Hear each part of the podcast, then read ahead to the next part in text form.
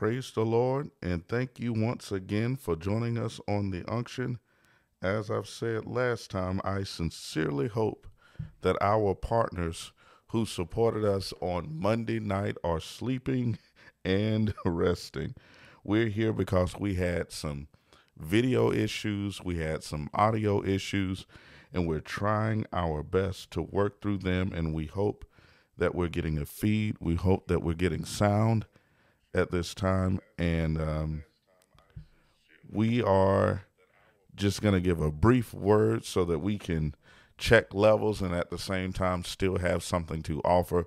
Once again, thank you for joining me on the unction. I am Pastor Ray, where we give the word of God and we depend on the Spirit of God to edify the people of God. All right, Sister Deborah, thank you for letting me know that we sound great. Thank you for letting me know that we're doing good. The servers, it looked like they're kind of uh, sketchy right now. It, it seems like we're we're jumping around, but we're gonna flow as best we can for these few moments. Thank you for joining us. I want to talk about the temperament of bishopric. Uh, bishopric is a fancy word for overseership. If you go to the book of Acts, chapter 20, when Paul knew that he had to leave, he had to depart, and he was about to lay down his life, he spoke to the elders in that place and he said, Keep charge of the flock, which is pastorship, over which the Holy Ghost have made you overseers. That's bishopric. So he called the, he called them Presbyterians, elders, told them to keep charge of the flock, feed the flock, which is pastorship, over which the Holy Ghost have given you uh, overseership. That's the episcopacy, the the the oversight over the flock. And Paul knew that he could not stay here forever. So there had to be qualified men, qualified people who knew how to take care of the people of God and love the people of God. Why? Because grievous wolves would come in. He said grievous wolves would come in who would not spare the flock, and that's where we are today. Grievous wolves who are here to get their money. Grievous wolves who are here to take people's wives, grievous wolves who are here to mess over people's children. And we who are in the place of overseership have to be sincere about this walk. Uh, someone put on here, lands that right. I watched your live and it was a fine video quality. I could hear you, so I didn't have a problem watching it. The one you just did a couple hours ago. I'm glad. Some people could get it, some people couldn't and for those of you who were able to hear, I am so glad you were able to hear Then I was getting messages that people could not hear on the live. So I had to rewire our system to, to get it right. So I'm glad we're, we're talking right. But like I said, if I'm going to be on here testing, I want to take a few minutes to just offer something to think about as we choose to figure out who is our covering. Because if the word of God is not properly exegete, exegeted to the people, uh, then the saints won't know what to be looking for.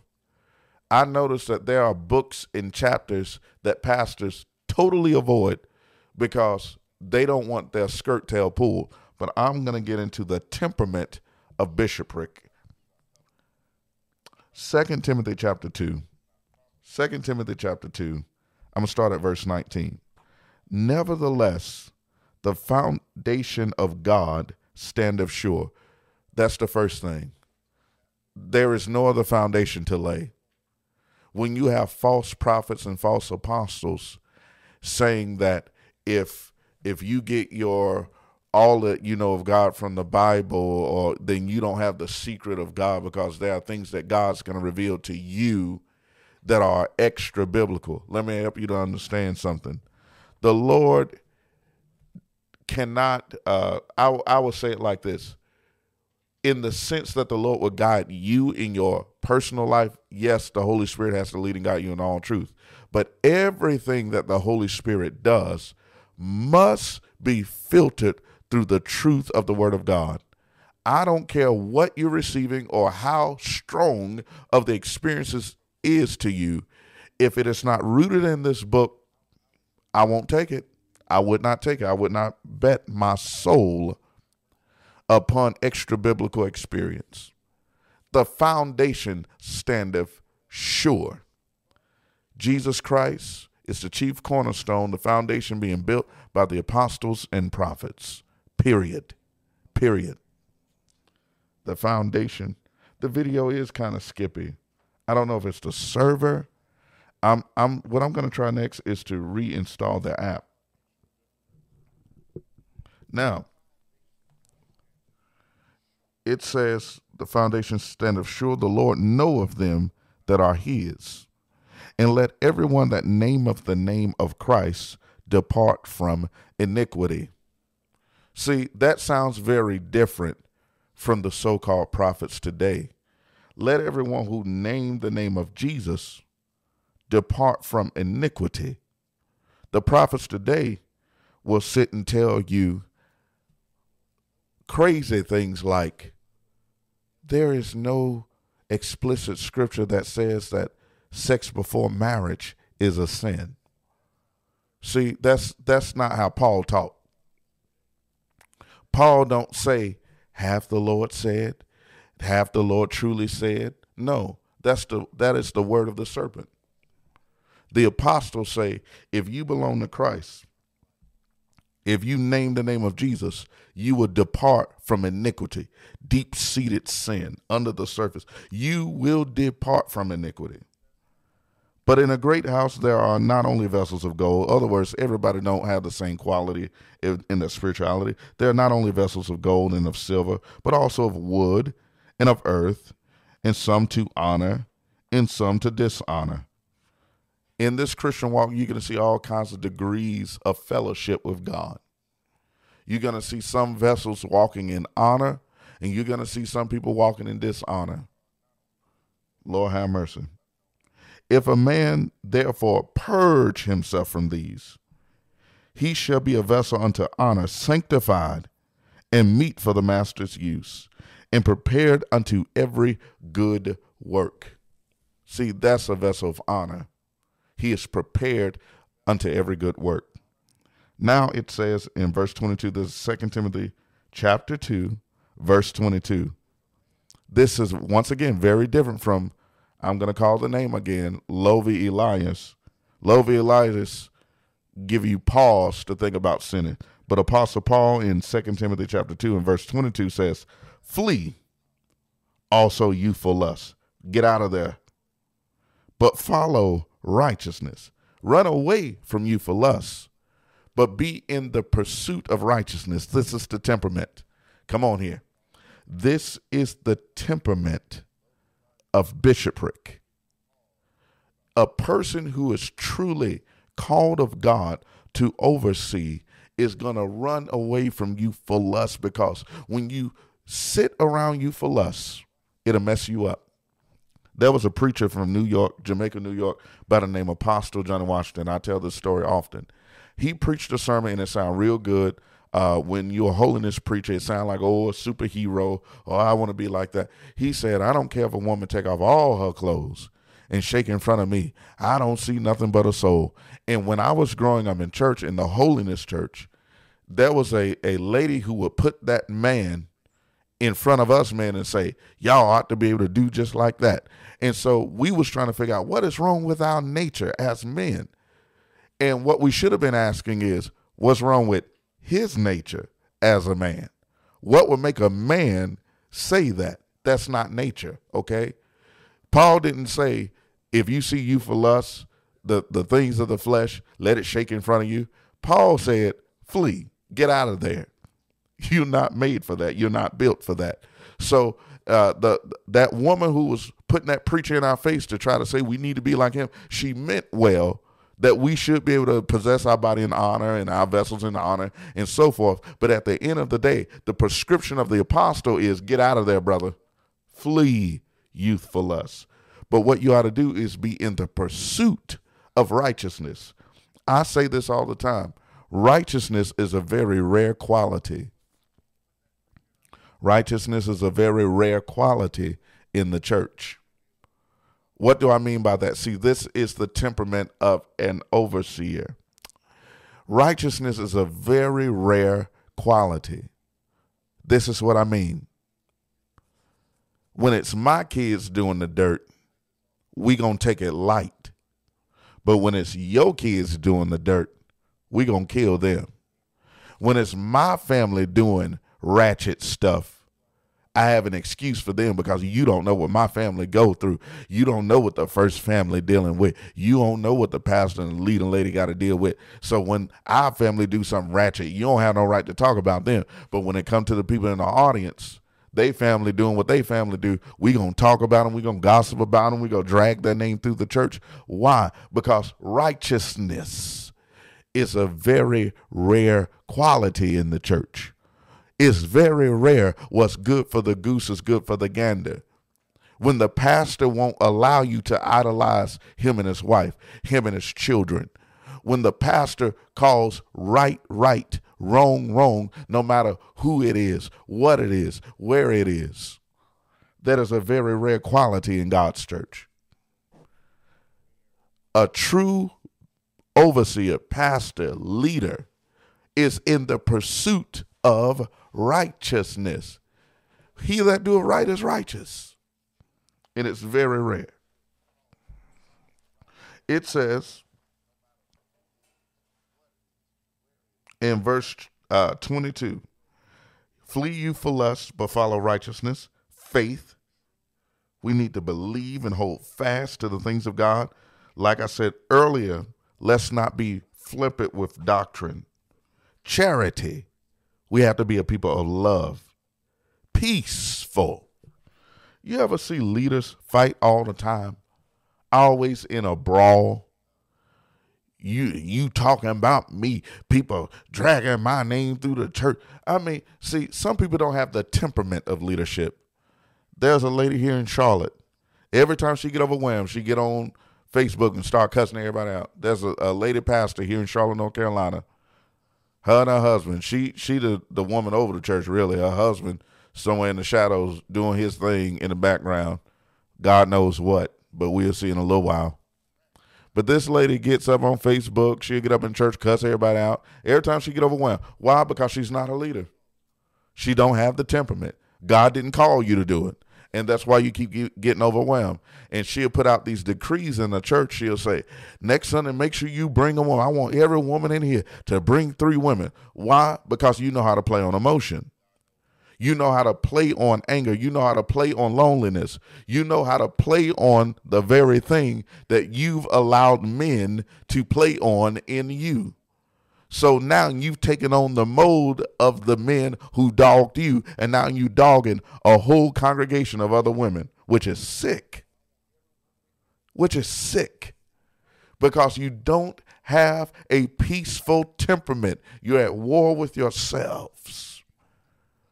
When you know how to be a leader and you know how to control your spirit, you will not be moody all the time.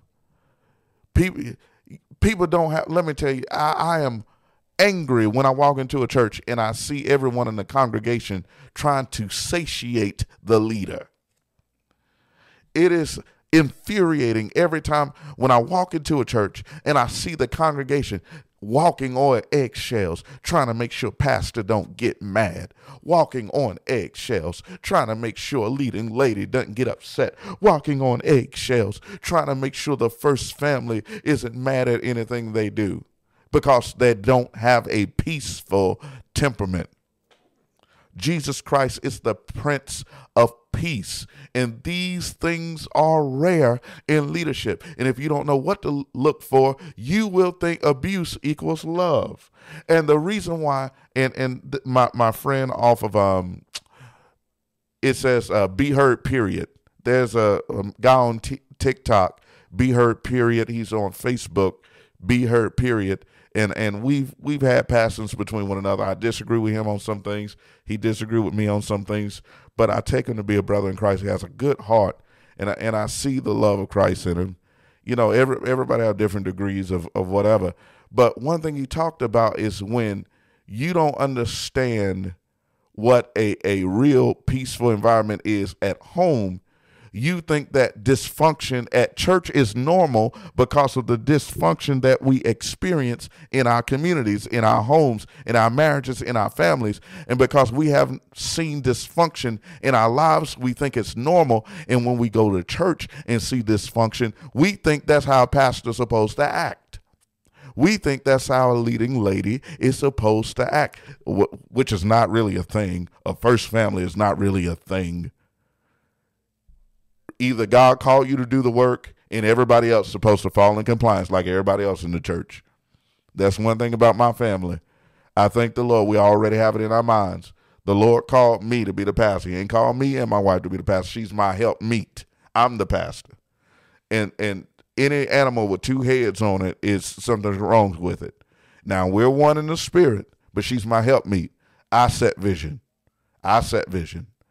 And and order need to come back to God's house. We're in chaos. And I don't I don't mean to ruffle feathers here in the midnight hour. But order needs to come back to God's house. And my family already understands the Lord called me to pastor a ministry, and everybody else has to do what God told them to do. My wife has to be a sister in the Lord. She has to be a mother in the church to help birth the ministry. All right? That's your job that my my son is a drummer. My daughter helps to sing on the choir.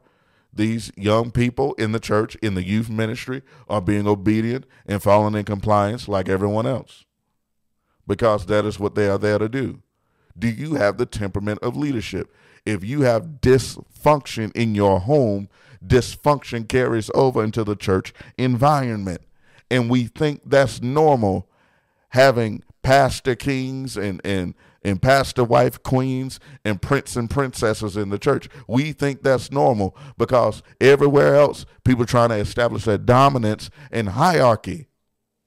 But in the church, it's not so. Jesus is the Prince of Peace. And let the greatest among you be the servant of all. Do we have the temperament of leadership? Let's go back to the scriptures. I don't care what they preach in the conference. Let's get back in the scriptures. It says, Verse 22 Flee also you for lust, but follow after righteousness, faith, charity, peace with them that call on the Lord out of a pure heart. Be peaceful with people. Verse 23 But foolish and unlearned questions avoid. See, I've learned this too as a leader. Some people want help, and some people want to win an argument. Some people want help, and some people want to win an argument. And that's why some people follow different ministries. They don't there are certain ministries out here that are good for winning arguments, but in the meantime, you nasty. That's why I don't have any kind of respect for the Gino worshipers. They know who they are. I often bring them up. That's why I have no respect for the Gino worshipers because I notice that they like to win arguments. They don't win none with me because I I'll make I'll break you. But they like to win arguments, but they nasty. They like to win arguments, but their marriages are crazy. They like to win arguments, but their own children can't stand them. They like to win arguments, but they're alienated from from like normal society because of their religiosity. I'm not talking about righteousness and truth because there's a lot more enemies against me because like I said, I get attacked by the Herodians and the Pharisees like Jesus did. It ain't just the Pharisees like me and the Herodians don't like me, or the Herodians like me and, and the Pharisees don't like me. No, I get attacked by the Herodians and the Pharisees like Jesus did, Mark 3 6. So my thing is, these people are weird for the sake of being weird. And they have foolish, unlearned questions. These are foolish, unlearned. Some questions do not come from a place of knowledge. Some questions come from a place of absolute ignorance. As if if I went to a car today and I said, um, hey, I'm looking at your car. Where's your front crank? What, what do you mean? You know, on a car, there's a crank you have to do in the front, and then you crank up the engine and you get it going. It's not the 19 what 20s or whenever that happened. Uh, Ford made the first vehicles where you got to crank it in front. I'm asking questions about something that ain't there. It's a foolish and unlearned question. It's not coming from a place of actual knowledge.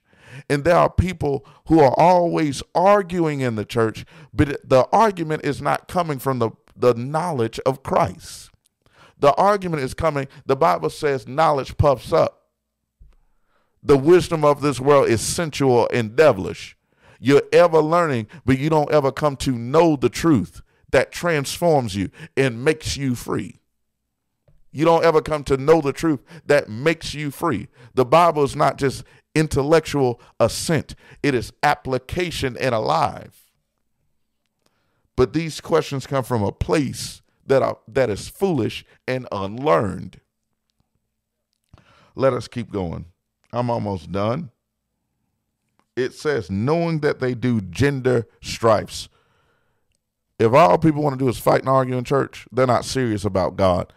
Um, th- there's something I'm going to talk about in the in the near future, and um, you know, people like to start arguments, but they don't even understand the depth of what they're arguing about. They're arguing on the surface and don't even have the terminology to properly articulate their stance or whatever their thesis is. I'm going to go to verse 24, 2 Timothy 2 and verse 24. And the servant of the Lord must not strive. This is another part of our temperament as bishops, as overseers, and leaders in the church. If somebody like to fight, if somebody like to debate, if we have to defend the gospel, we defend the gospel. But when somebody is always in the mode, I want to fight somebody today, listen, you, you, you're not for leadership. You might want to get into uh, apologia, uh, apologetics, uh, whatever the case may be. But as far as the temperament of bishopric, true leadership not here to get in fistfights every week. True leadership is here to lead. We're here to build.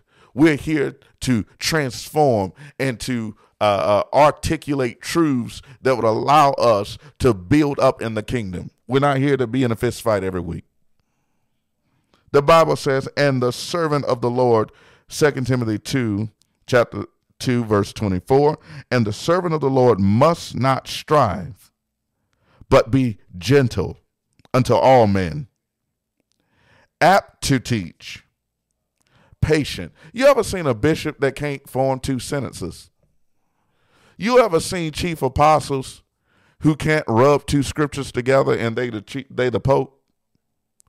You ever seen people who demand that you would be in compliance to their ministry, but yet when you ask them about the scripture, they start talking about anything werewolf, uh, camel, uh, camel hump, dragonfly and you like, what are you talking about, man? I cannot stand arrogance when someone don't take the time to truly search through the scripture to have the mindset of the Bereans to see if these things are so, to see if these things are true. It's a spirit of arrogance that want power and authority but don't understand their purpose they don't understand. Don't ask for authority and don't understand the author of this authority. Good God in heaven. It says you must be apt to teach and patient. Um, there is a trick that cults like to do, cultists and cultic organizations like to like to do. There's a trick. See, this word says patient. It says in verse 24 of Second Timothy chapter 2 that you must be patient to have bishopric. And one trick that the cultists like to do is this. When I don't want to be patient with someone and help them to understand, help them to come into the knowledge of truth, help them to come on over to a better understanding of theology, what I would do is say, whatever you disagree with me about is blasphemy against the Holy Ghost. That is one of the easiest way to just discharge and dis um, dismiss people. Uh, there are many denominations who use this tactic. I'm not going to call out by name because I want many people as possible to hear what I'm saying. When you have a ministry that is quick to characterize everything that they strongly disagree with as blasphemy against the Holy Ghost, when there are legitimate quandaries when people are truly trying to understand, when people are truly trying to work out their soul salvation with fear and with trembling and respect to the text and respect to the, the logos of the word and, and, and truly trying to exegete the scripture in proper historical, um, historical, contextual, linguistic, and, and, and, all types of true context of, of the script, the Holy Writ, when, when people are trying to do this and you want to say, well, I disagree with you strongly, so I'm going to characterize, uh, categorize what you're saying as blasphemy against the Holy Ghost. This is not a patient spirit. These are people who do not want argument. These are people who do not want critical thinking. They don't want you to search the scriptures. They don't want you to really ask God for understanding. There's a scripture I like to give to cultists. Trust in your leader with all of your heart and lean to however your leader understands it. In all your ways, acknowledge your leader, and your leader will direct your paths. Because these people are not taught to really depend on the Holy Spirit to illuminate. Just trust whatever we tell you it means. Now, the pastors give you the word of the Lord, and we do explain, but the inspiration of the Almighty is what giveth man understanding. Job chapter 32. The inspiration of the Almighty causes one to understand. That's why the name of this program is the unction. It says that you have no need that any man should teach you, but you have an under you have an unction with the Holy One, and it says you know all things. It is the unction of the Holy One that causes you to know not me yelling at you for three hours until you just submit and say, well, my grand hoopah knows everything. Help me, God. We have to be apt to teach and patient. Verse 25. Look, look, this is very different from what we see on YouTube. In meekness, instructing those that oppose themselves. You don't see that much. You oppose me, I'm talking junk, I'm beating you up, I'm, I'm gonna fuss at you. I'm gonna hog the microphone. I'm gonna be a. I'm gonna have a bully pulpit. I'm gonna out talk you. I'm gonna out yell you. But the scripture says, in meekness, instructing those that oppose themselves. If God, see, here's the goal. I'm not here to embarrass you. I'm not here to make you feel bad. I'm not here to beat you down. It says, if God peradventure will give them repentance. Hopefully, God will give you a change of mind. Hopefully, God will turn around your thinking. Hopefully, the Lord will allow you to see it in a new way. Peradventure, the Lord will give you repentance to the acknowledging of the truth, and that they may recover themselves out of the snare of the devil who are taken captive by him at his will.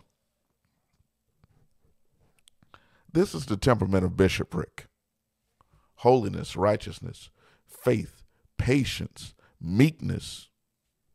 In other words, if you're under leadership that's not displaying the fruit of God's Spirit, this is not leadership to hold to. And that's why we exist on the unction to show folk who are who may have been raised in dysfunction, who not who are not able to identify dysfunction in their ministries. We're here to show you in the scriptures this is dysfunction. The Holy Ghost is not telling these people to abuse you. The Holy Spirit is not telling these people to talk to you like you're trash. The Holy Spirit is, is not talking to these people and telling them to use up your money and you go to church and pour and pour and pour. And I thank God for those who do know how to sow and give because those who came to the unction, I'm not going to ask for an unction uh, offering tonight, right now, but I thank God for those who gave earlier. There's a brother who was out of work and the unction was able to be a blessing to him. It was a brother who he's he's serving the Lord, he's doing the best he can, he has a wife, he has a family, and because we came together here, I was able to bless someone else. This ministry doesn't just look out for me, even though I definitely need a new tablet. I, something's going on with my internet, something goes on with the sound. Lord help us. But I know that if I move how God tell me to move, God going to take care of all this. All of this will get together. So once again, when you go to leadership, look for the temperament of bishopric. Bishopric is uh, episkopos in the Greek. Um, in the the Latin churches, they will talk about the episcopacy or whatever. These are the the overseership. And Paul, I want to say these words are interchangeable because um, we like to do rank and file. A lot of stuff come from the Catholic Church. Jesus said the Gentiles love authority. But if you look in the book of Acts, chapter 20, Paul, when he was in his departure, and I'm, I'm ending here, he said, gather the elders, this is the presbytery. He said, feed the flock of God, that's pastorship, over which the Holy Ghost have made you overseers. That's oversight. So the elders pastored the people and had oversight. It wasn't separate callings. It's separate today because we're we're looking from a Western mindset. But in Paul's day, he told Timothy, ordain elders in every city, capable men who could who could carry the oracles of God. So Timothy looked for elders, experienced men, experienced people who didn't just start on this road. All right. I got saved yesterday. I'm ready to pastor and, and, and preach because I have a good hoop and I learned 10 scriptures. No, no, no, no, no. He said, find some experienced men who really know what this walk is about. And then he said to the elders, feed the flock of which the Holy Ghost have made you bishops, overseers. It was all one thing. It was all one thing. And and we all have a job to feed and I thank God for you all who were here tonight. Um, go get some rest. I'm doing this to check my levels. Uh, you get some rest and allow God to refresh you. And I'm going to go get some rest. But I was very concerned because I taught, I mean, I taught a few hours ago. I mean, I let it rip. And there were people who got on and said, We cannot hear you. So there's a problem in the wiring, but we're we're saving up. We got things we want to do for God. And like I said, we were just now able to bless someone who didn't have much. He, he's, you know, in a different period of time. And so the unction came together a few hours ago and we were able to bless someone in need. That's what this ministry does. But at the same time, we're going to take care of ministry needs too. Thank you. Keep us in prayer. Uh, continue to support this platform. Like, share, subscribe. It helps with the algorithms of whatever the world YouTube wants. And so we're going to continue to build here in this platform. It's doing well. Uh, 2000 in under a year with no backing, no prior experience. I don't know much about this. I'm very introverted. Um, I'm a full time pastor. I have a lot going on in the city, but I'm grateful for everyone who has uh, subscribed, turned on the notification bell, uh, everyone who gives us those thumbs up and, and supports this. God bless you and keep you. Once again, this has been the unction where we give the word of God and we depend on the Spirit of God in order to edify the people of God. God bless you. Have a wonderful night.